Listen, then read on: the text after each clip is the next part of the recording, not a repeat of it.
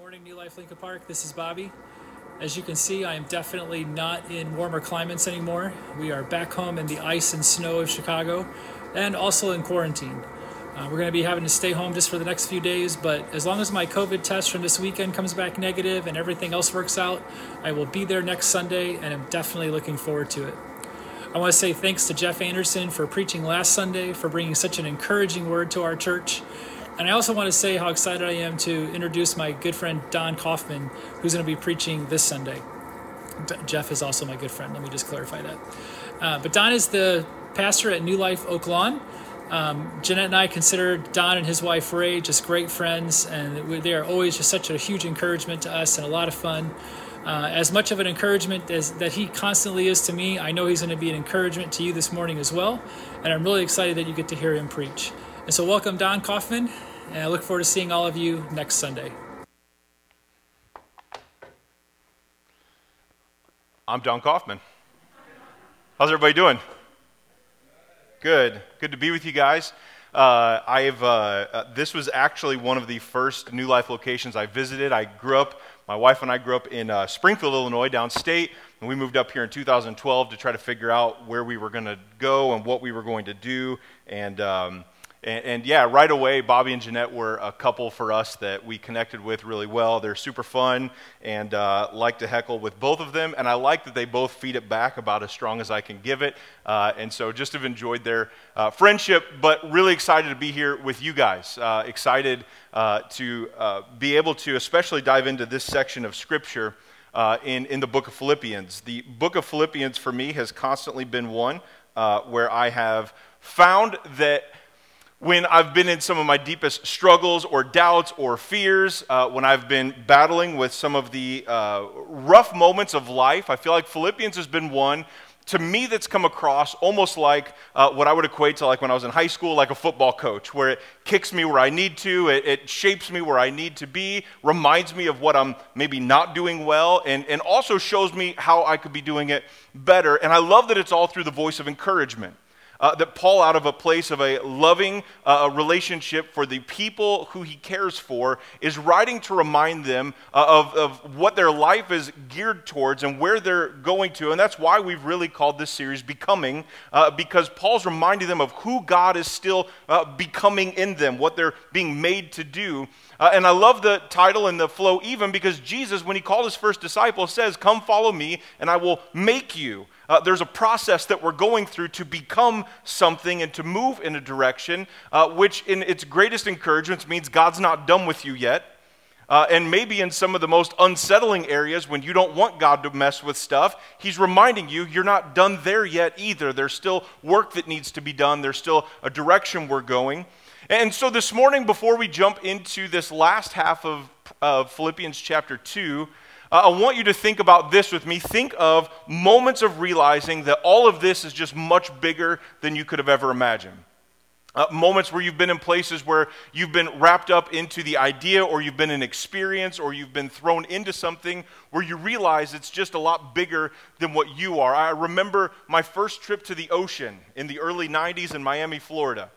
Uh, it sounds way cool. I was a little guy. But uh, I remember uh, having that moment, and every moment since. There's something about being at the ocean when you look out and you realize I'm not as big as what I thought I was. This thing could take me really easy. And I grew up in Springfield. I don't know how to handle the ocean, right? Uh, and so some of those realizations of how big this is. When I was in high school, I got to go with my grandpa uh, and, and, a couple other people to uh, Germany, Austria, and Switzerland. I remember standing at the top of a mountain in Switzerland and realizing how tall the world could be. Remember, I grew up in cornfields, all right? And, realizing, man, the valleys and the mountains, and, and having that moment of realization of this is so much bigger than what I am, and, and uh, it gives a perspective, right? That's why those moments are important. Uh, in, in a way different sense, on that same trip, we got to go to right outside of Munich, Germany, uh, to Dachau concentration camp.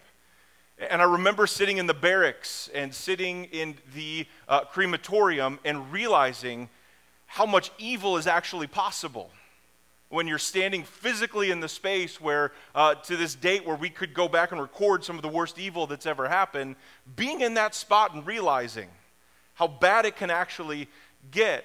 And then to flip the coin on the other side, I remember uh, being in the delivery room. We have four boys. And I remember being in the living room for all of them and holding them and having that moment of realizing, I don't think I'm ready. I don't think I'm right. I don't think I know what I'm doing. They didn't come out with an owner's manual, uh, so I didn't know how this all worked. And realizing this is all just a whole lot bigger than what I think I'm capable of, or it's a lot bigger than what I can handle. And as we jump into the book of Philippians, uh, one of the things that this section brought me back and reminded me of is growing up in church thinking that the Christian life was this giant calling uh, that was generally impossible. Uh, that it really was uh, one of the most audacious, kind of up there. Uh, that was for the people that were like, you know, the priests and the popes. That was for the Mother Teresa's that were out there. And for the ones like in church history that just were the kinds of people that weren't going to get it wrong. Uh, that there and in a way, here's what I would say: as I was reading Scripture and grew up reading Scripture in a way to think that that's not actually expected, because it's way harder than what we're capable of. And in a sense, I believe that the commands of the Bible weren't reasonable or actually expected. I've loved reading, and I just finished this uh, devotional by a guy named Skye Jethani, who's actually from the Chicagoland area, called What If Jesus Was Serious? And in the introduction to that book, he opens by saying I, uh, that he was leading a Bible study at his church uh, through the Sermon on the Mount, Matthew 5, 6, and 7. And so the first day of the class, they opened up Matthew, they read 5, 6, and 7 out loud, and everyone just kind of sat there and heard it and received it. And afterwards, asked the question uh, How many of you think Jesus actually expects us to live out these commands? And in a room of 50 plus people, nobody's hands went up. And shocked, he asked, Well, why don't you think this is expected? And the answers were this because no one could actually live like this. Someone also piped up and said, Because it's hard. Some even said that it's impossible. Or if we actually live this way, you know, if someone uh, hits you on one cheek, you turn the other cheek, those kind of things. If we actually live that way, people would walk all over us. The way of following Jesus seems too big for us or sometimes impossible, so we stop trying to live it out once we hit a manageable expectation of, I'll just do this. And in some way, we pick and choose what parts we want to adopt. We pick and choose what parts we want to prescribe to everyone else that we think they should follow. But in the same way, it also begins the disconnect where the people who claim to follow Jesus begin to deem the actual life of following him too big or too un- unobtainable. And we end up creating a church culture that looks very different from the kingdom of God that we represent. And before he dives into the rest of his book, here is a quote from Skye that I thought was really good. He says, What if the underlying malady afflicting Christians today isn't that we take Jesus too serious, but that we fail to take him serious enough? What if much of the culture's judgment of Christians isn't the result of obeying Jesus, but rather the result of Christians ignoring him? And finally, concluding before he jumps in, that if we want the culture to take Jesus more seriously, we should try it first. And I feel like in the book of Philippians, what I read over and over is Paul reminding the church when it's rough and there's persecution and there's struggle and there's doubts and there's fears, Take Jesus serious first. You should take him serious in your own life, the things and struggles and stuff that you've got going on, to take him serious. Because when you take him serious, you start becoming who he's called you to be. And so far in his letter in Philippians, uh, we've read things like this that he's encouraged them and laid a good summary for the letter in chapter 1, verse 16, when he said this Being confident of this, reminding the church, that he, God, who began a good work in you, will carry it on to completion until the day of Christ Jesus. That God started something in you and he's not done with it yet because you're constantly, continually becoming that person he's called us to be. So he moves us in that direction. Uh, and then he goes on and he prays for these believers at this church in verses 9, uh, where he says this, and this is my prayer that your love would abound more and more in knowledge and depth of insight, so that you would be able to discern what is best and would be pure and blameless for the day of Christ, filled with the fruit of righteousness that comes through Christ Jesus to the glory and praise to God. How crazy his prayer for them is that, is that out of love that they would get to know who Jesus is more and more. And even in the midst of their persecution and his imprisonment, God is still moving and the gospel continues to advance despite their circumstances. That it doesn't matter if they woke up having a bad day or not. It doesn't matter if the police are knocking on their door because they're believers and they can't be, so persecution. It doesn't matter what's going on. What matters is God's not stopped moving, and so uh, you can expect that God is still bringing more to come. In verse 27, he says this Whatever happens, whatever happens, it takes you kind of those final scenes of the movie where the mom or dad has to leave the kids to go do some perilous journey, right? Whatever happens and it's the final words. He says this Conduct yourselves in a manner worthy of the gospel. No matter what shakes down, no matter how bad it gets, no matter how scared you are, no matter how sad you become, no matter how fearful you get, conduct yourselves. Live your life. Uh, stand on a platform and a foundation that's worthy of the gospel. In a way, I guess, in a way that I would translate this, is the bar isn't set with comparing us to a human standard or a human comparison, it doesn't mean you've got to be better than someone across the aisle or behind or in front of you. What he says is your life is lived to the measure of Jesus. That it's not about human comparison and who you are and how far further you are. Well, okay, I'm sure, you know, I drop some words that I shouldn't say every now and then, but this guy has a way worse mouth and I see him at church every week. No, no, no the measure is Jesus. Conduct yourself in a manner worthy of the gospel. Paul then goes on to flush out what it looks like to alleviate any confusion. It was in Jesus' humility and servanthood and obedience and worship. That's how he conducted his life. At least that's where Jeff led us last week in the first part of Philippians 2. And so this week, as we dive in, today's passage, I feel like as Paul, as I was reading this, it, it, sounded like, right, if you were to put it to a movie, which I like to do, it sounded like Paul to the church in Philippi was kind of like that Mickey to Rocky. It was kind of just in the corner, uh, hyping you up a little bit, letting you know uh, in the middle of the fight that it's coming, or Yoda uh, uh, speaking into a young Luke, reminding him that you've got all the stuff, it's just not fully matured where it needs to be yet. Or like a Sam to Frodo that's at the top of the mountain, encouraging him and pushing him to keep going because your mission's ahead of you. And when we jump into this section of Philippians, that's the heart that Paul's giving from a prison cell where he's been locked up because he can't stop talking about Jesus. He's reminding a church that's free but persecuted don't stop talking and living like Jesus. Don't give up because it's hard. Don't complain because it's difficult. And don't stop short just because you're tired. Who God has called you to be is worth the journey of becoming like Christ that you're on, so keep going. So, as we jump into uh, Philippians chapter 2, uh, we're going to start in verse 12. But the first point I want us to look at is this is the idea of keep mining out your calling. Coal mining, gold mining, that kind of language. Keep getting in there. Keep looking through the mine. Uh, uh and, and we'll explain where that comes from in a minute. But I want you to think back in your life, especially your Jesus following life, and ask this question When did you stop? If we're going to be encouraged to keep going, some of us need to go back and think of in different areas when did we stop going? When did you stop following Jesus? Not like believing in him or praising him or getting in, uh, inspired by the things of him, but like actually when Jesus said, hey, uh, don't worry about anything, and you're like, ah, I'm probably going to worry about some stuff. I'm going I'm going to hold you off right there, right? Or what Jesus says, don't call anyone foolish. That's in the Bible, or else you'll be uh, uh, in, in, in uh, whatever, you'll be close to the fires of hell. And it's like, well, I mean, but Jesus, you've been around some people, right? Like you've seen some folks. You've been around this last year, correct? You've watched some of this? And we decide in these different areas, no, we're just going to do whatever we want, right? Jesus says, don't worry about all this stuff. Just trust in me, follow, seek first the kingdom. And it's like, yeah, how about instead of seeking the kingdom, why don't I just worry about all this stuff? And along the way, somewhere, we decided that we were going to stop actually following. We, we, we mentally and maybe spiritually, whatever that is, we, we decide that we're going to keep going with Him. We're going to wake up tomorrow and trust Him.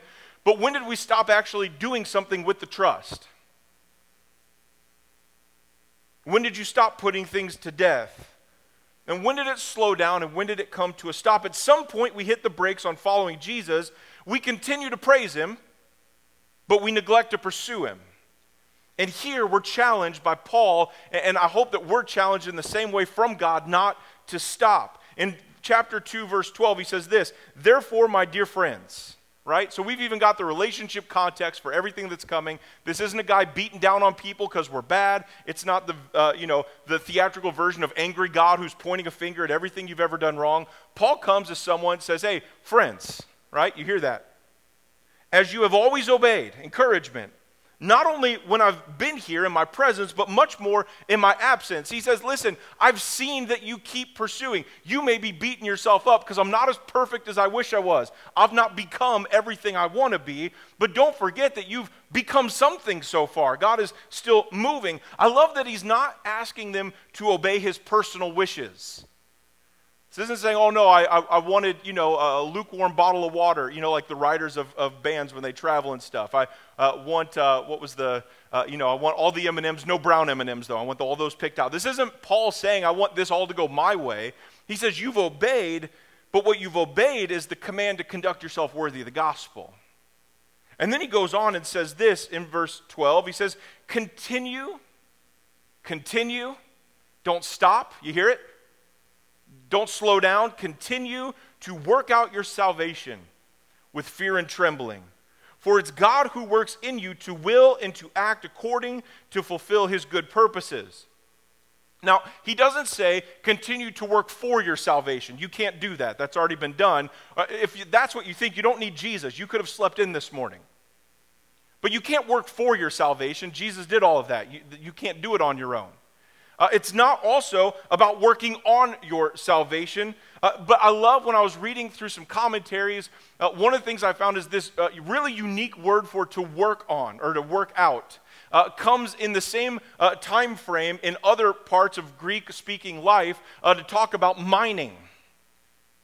this idea that you found the, coal mine or you found a gold mine, and you started digging and you found some, and so you stopped because you found a little bit instead of realizing how much more is actually in there. And in this context, what Paul is saying is I don't know if Paul knows he's using a mining word, I don't know, but it's used in that same way. In the same way, we're being asked to keep digging into the salvation you've been given. Don't stop. Uh, you've not gotten everything out of it yet. You, you, you've stopped short. You, you've held up when God wants to keep going. You've pushed back when God wants to move forward. Or some of us ran too far ahead when God was asking us to slow down. So think of it this way in the same way of saying, don't stop digging, there's so much more gold in there. It's not all out. This isn't all there is. Uh, Paul says, keep working. Your salvation has so much more in there than what you're currently getting out.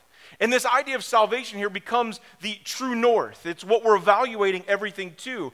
Uh, the idea of avoid living your life away from God because you've been saved by Him for so much more. Keep mining out the salvation because you, you're never going to get everything out of there, is what you can. And that's God's work of constantly becoming. That you're going to continue to grow and you're going to continue to move. Early on in my faith, it was working on my mouth. I came to know Jesus late into my teens. So there were some four letter words that have developed in my regular vernacular. And before I worried about all this other stuff, I had a mentor that just said, hey, we're going to worry about this right now. I thought there was much more important things. But as that started working on that area, then I had to start working on other areas. And there was identity issues and things about not being good enough. And then there were uh, fears and doubts of what if I can't, and a continual process of God becoming. Because once you start diving in, you're not done yet. You have to keep going because there's so much more in there to work out in our salvation. Your life isn't built around success, personal meaning, or fulfillment, but a life graciously saved by Jesus into a new life of powerful calling. Uh, keep mining out what's in that salvation. There's more in there than what you're getting out of it. And I love this that Paul reminds us to do it with fear and trembling, which is a really weird word. I, I took a class in college uh, about the philosopher Soren Kierkegaard. Probably the most challenging class I ever read or ever took. And one of his books, a Danish philosopher, theologian, philosopher, is called Fear and Trembling. It's this idea of God called me to have the kind of faith, and he uses Abraham and Isaac as an example, where I have to go kill one of my kids. I don't think I'm going to be able to do it. And it's this real wrestling with, man, am I going to be able to? I don't think that's the context here. I think of it more like this when the angels show up in Scripture, right? You, you remember Peanuts when Linus starts giving the Luke account? And they were sore afraid. When the heavenly shows up, there's a trembling that happens because we realize, much like you're on the mountain peak or the ocean or standing in a concentration camp or holding a baby, that it's so much bigger than what we are. At salvation, the Holy Spirit moves into your life, and that should constantly bring fear and trembling because the life you are living into is so much bigger than what you're capable of, which is why you can't do it on your own which is why we are formed in churches, which is why we need to continue step by step to pursue and follow Jesus as we go, because it's God who works in you to will and to act. To will and to act so he can fulfill his good purposes. Uh, what it is, is don't just agree with the theology or idea that God is good, you actually have to do the will. It's not about believing or thinking or assuming or agreeing with. It's about doing the thing that you agree with. If you say you have faith, well, where do you trust Him? Where are you currently struggling? What fears do you currently have? Okay, God, how do I step out in that? How do I trust you in these areas? Some of us can pass the written test, but we look foolish once we get behind the wheel. But we know the answers.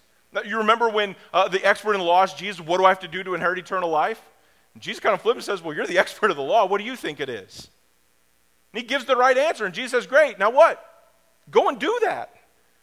You've passed the written test. Now go actually live it out. Why? Because that's the hard part.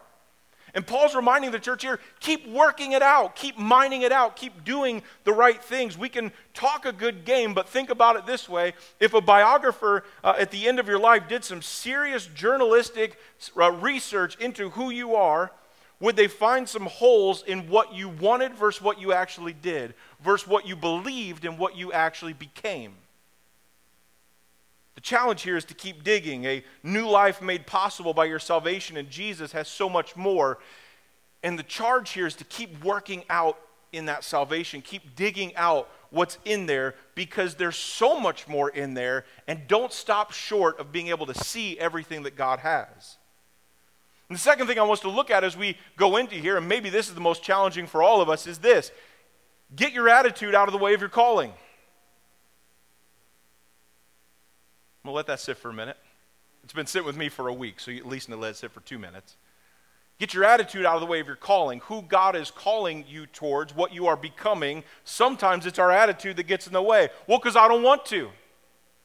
Because I think, right? As though that means anything. Well, I'm feeling. Okay? And sometimes we'll let those feelings lead who we are rather than let Jesus lead who we are through those feelings. In chapter 2, verse 14, he says this Do everything without grumbling or arguing. That's a verse in the Bible. Uh, what's crazy, though, is it's a tricky word in its original language. If you dig into it, it literally means this to do everything without grumbling or arguing. It means what it means. Paul didn't mistake what he was trying to say. Stop grumbling and arguing. Do everything that you're doing without grumbling and arguing. And I love this is we'll see people that we think are doing it wrong and we'll justify how right we are versus how wrong they are by grumbling and arguing about how wrong they are. And we think we're right. Paul says do everything without grumbling and arguing. Man, over the last couple years, if we've not noticed, we've gotten really good at grumbling and arguing. Because in some ways, I love in a Time article somewhere in the early 2000s was written this article on the title of being a slacktivist, which means you talk a good game, but you actually do nothing to help. And what ends up happening is we become grumbling and complaining people when we do nothing but think that by talking we're doing something. We grumble and complain, and in that process, we feel like we're changing something, or at least like letting out the pressure, and though that's happening. And Paul keeps going. Uh, pay attention. This isn't a suggestion, but it's a command. Not as a way to create a positive organiz- organizational culture, but instead, because you've been radically saved from sin and from judgment, and you're living in resurrection. What do you have to grumble and complain about? Your eternity was headed in one direction, and because of Jesus, if we believe the gospel, you've been radically saved into an eternity you don't deserve because God loves you. What do we have to grumble and complain about? And Paul even gives us the result or the reason. He says this in verse 15 so that you may become blameless and pure, children of God and without fault in a warped and crooked generation. Uh, one of my favorite challenges I've been given, and I think I read it in a book, I forgot the source now because it's kind of just been in my brain, has been it's going to be really hard to change the world by being just like it. And you read this verse, and Paul says, listen, if you're going to be different than a warped and crooked generation, you need to stop complaining and grumbling. Because when you stop complaining and grumbling, then you start to see uh, become blameless and pure, right? Blameless, meaning not guilty or faultless or free. You become pure, this idea that you are innocent, completely free from defect. That you live and carry your life in a way to where you know what Jesus has done, you know the freedom that gives, and you walk in that freedom knowing who you are and what you have to offer. You know the influence you have of someone that doesn't carry guilt and shame all over you all the time because when you walk free, you see the world different. He reminds us that we'll become children of God or fully live into that identity, not distant from Him, but belonging to Him, and that we'll live holy. This idea of being set apart, different from, without fault in a generation where following Jesus will cause you to stand out. Again, it's going to be hard to change the world by being just like it. But it's going to be easy to identify with the kingdom of God so long as we keep pursuing it and living into it. Some of you are letting your attitude get in the way of who you are becoming. Paul identifies and points out in us the cynical, critiquing, always negative, always finding faults, always discontent attitude that's holding you back from you becoming everything God's called you to be.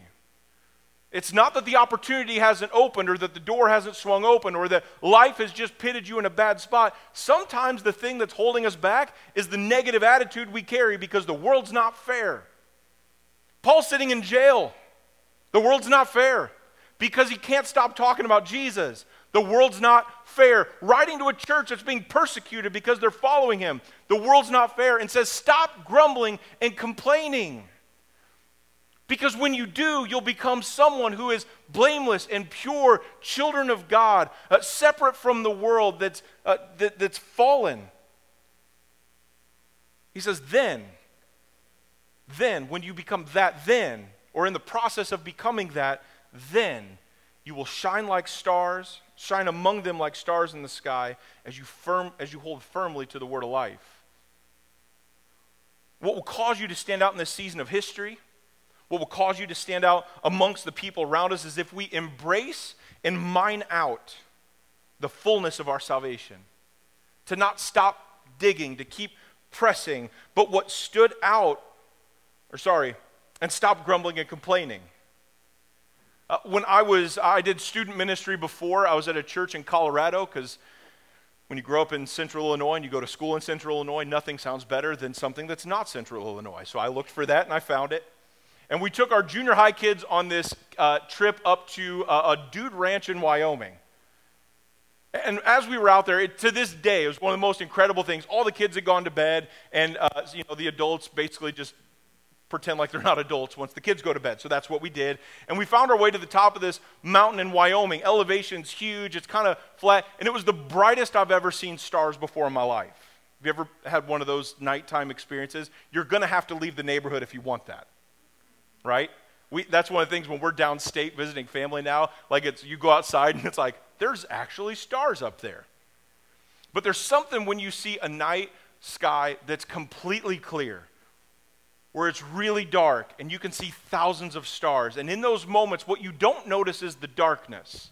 You don't notice how black, because that's the, the dominant color in the sky, is the darkness. what you notice are the thousands of beautiful, unbelievably created little lights that light up the sky. And Paul's reminding the church that we're the same thing. What the people around us aren't going to notice is how dark the world around us is, but how light the people of God are that live around and among us.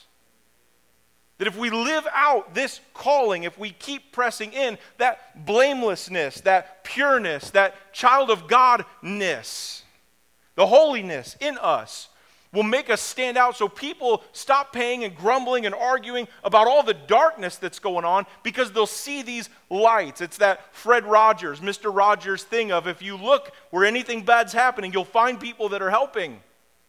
And a lot of times we're just looking at the bad stuff that's happening rather than looking at the people that are making a difference. And Paul says, don't forget, church, in the midst of hard times, you're still the people God's called to make a difference for the kingdom. What Paul is saying here is keep getting everything out of your salvation as possible. Stop giving your attitude and your attention to the dumb stuff. That's my translation. And become one of the people who light up the darkness simply because you didn't let your attitude get in the way of your calling.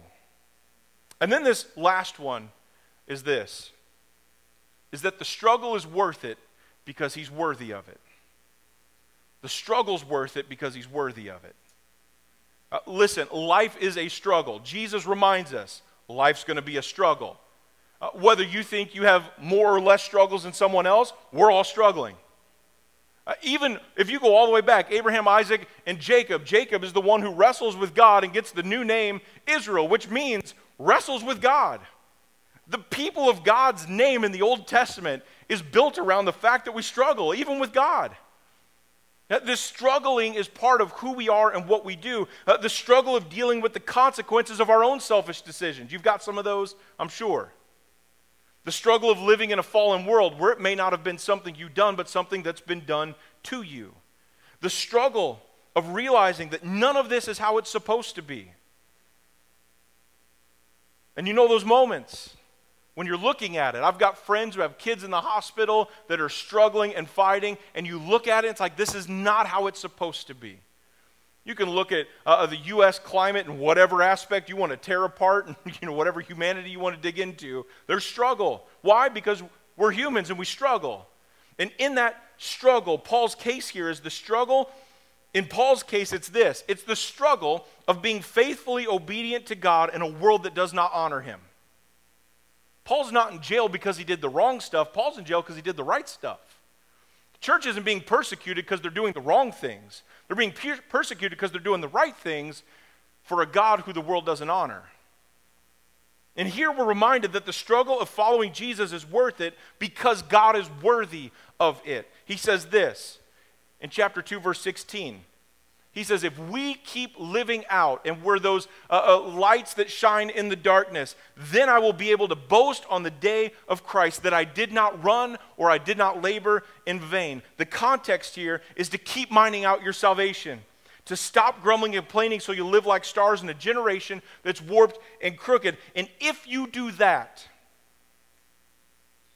if you do that, there are people who have poured into your life you will become someone who's pouring into someone else's life. That on that final day when Jesus shows up and returns, that all of the suffering and work and effort and frustration, believe it or not, we are a frustrating people to try to shepherd. I know that because I've had people who used to shepherd me that have called and been like, didn't think you'd end up here. Did not see you doing this because I was a struggle. Thank you. We've all been that person, right? There are people who have been in your life who have prayed over you, who have cried over you, who have asked and pleaded God for you. And in the same way, Paul's telling the church just keep following him, just keep following, keep getting out of your salvation everything that's in there. And when you do that, I'm going to be able to boast and brag and cheer and celebrate the fact that none of that was in vain because you got it. You kept digging and you got it. You kept pursuing and you found it. You kept moving and it was there. And he says this He says uh, in verse 17, But even if I'm being poured out like a drink offering on the sacrifice and service coming from your faith, he gives this idea that you're giving the sacrifice, so you're laying your sacrifice up there, and my sacrifice is being poured on top of yours. In some way, we're all working together to offer God something that's beautiful. He says, I'm glad and I rejoice with all of you. So you too should be glad and rejoice with me. Our lives are one sacrifice together to go unto God as worship. Uh, what you're struggling with and what I'm struggling with, and even if we've never met until today because we're part of the church, global church, and even this New Life Church family that's in 20 plus locations all over Chicagoland, because we're struggling together and we're pushing together and we're plowing forward together. We want to see more light places show up in the darkness. And that word worship comes from an old English word that literally means uh, it's the worthship. It's that it's worthy or it's worth it. And when we worship, all we do is we praise God because He's worthy of our worship. We worship a lot of things. I grew up a Bears fan. When they're doing well, unfortunately, I can give a little worship because I've always believed in them, and here we are. And I can celebrate it, and I can be ashamed at the end of the week how much I've talked about my favorite sports teams. I can eat if we've ever hung out with each other. The minute I eat at a restaurant that I deem as one of the greatest things I've ever had, you're going to hear about it. And I'm going to take you there. You'll probably have to pay for it, but I'm going to take you there. And we're going to eat there together. Why? Because I can't stop talking about it because it was so good that it's worth it. And what Paul's reminding the church here is the struggle you're giving is worth is worth the gladness and rejoicing that needs to come out of it.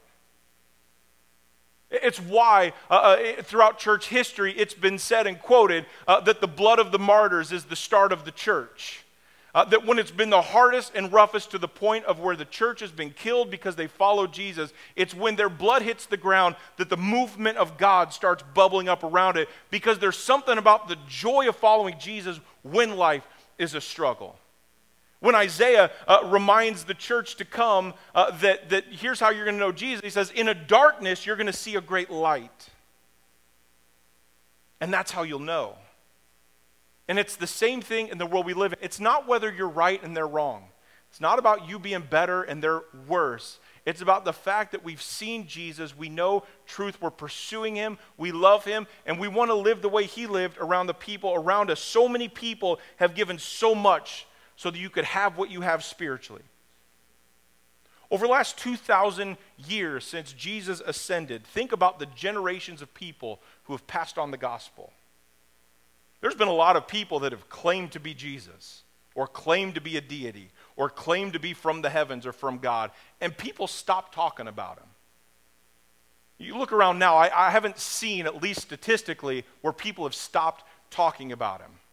Some of it just stop talking about them around other people, but we keep sharing. People courageously sharing Christ so that you could have it. Faithful people in this church's history that have gave time and money and prayer so that there would be a place to meet. I'm guessing none of you uh, uh, generations ago paid for this structure, correct? But when you moved into the neighborhood, there was a place for you because people, and I love even this in Lincoln Park, this physical structure's history, as told by the great historian, philosopher, theologian Bobby Moss. Because it was people who could have sold the building and made tons of money. This could be condos that look really cool on a street corner. But there was a group of like 11 people that trusted and asked and begged and pleaded with God, we want to keep seeing your move happen here. There's people that gave so that you could be here, so that you could experience Christ here, so you could have community here, so you could help other people find the same stuff here. Don't let their running and labor be in vain. There are pastors you've had and that you currently have. There are shepherds and elders and leaders. The goal or the, the call of Paul, make the most out of their work. And not only that, think about this way live your life in a way so that other people's faithfulness to God is the fruit of your own kingdom's work in their life. So that at some point, they'll be able to look at you in the same way I get to look at other people who have mentored me and shaped me and had patience with me.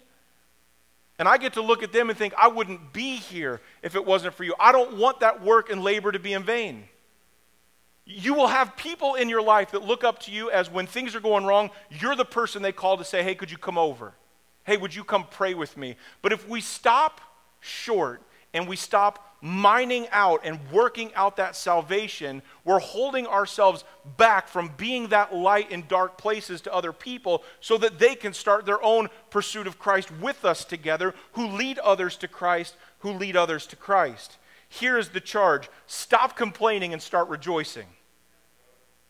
Paul in prison in the Philippian church, enduring persecution, can rejoice, enduring imprisonment, government oppression, and persecution. And we can, amidst uh, viruses and anxieties and fear. Why? Because nothing in the world or this life has the last word. This is all going to end. At some point, this building will not exist. Praise God, it's here today. Right? At some point right? Our lives will go on. Jesus says it's like grass, it's here today and it's gone tomorrow.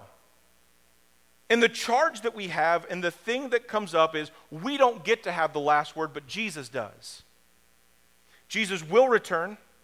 He will be Lord of all, and we will be His, and all the work and effort will be worth it because it was all for the King of Kings and it was all for the Lord of Lords. Who are you currently, or what are you currently giving your life to, and is it big enough for the effort you're putting in?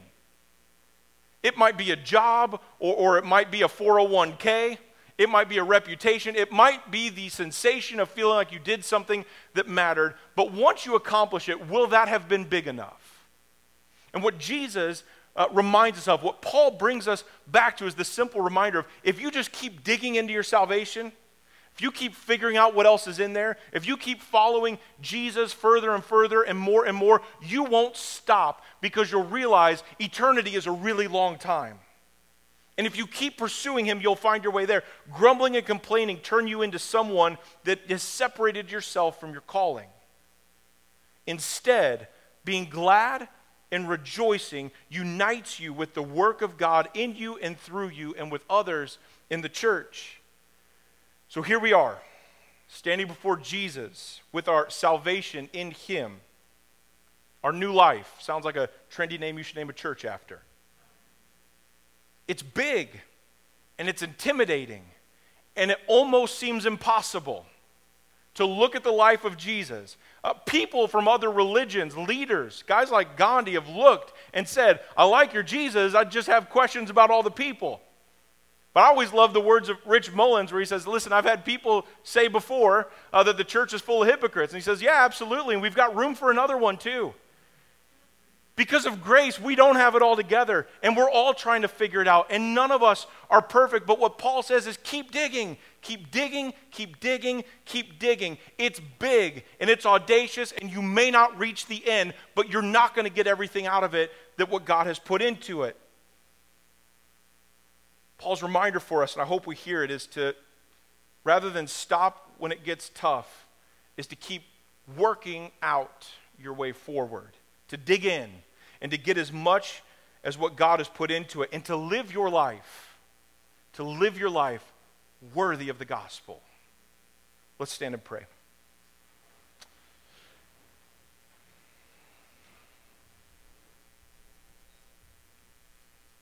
Lord Jesus, uh, this morning, my prayer uh, over this congregation, this body, this, um, uh, this family of believers, Lord, is, uh, is the same thing that I, Paul encouraged the church then, that I've been encouraged with as well, and that I uh, pray can be an encouragement here.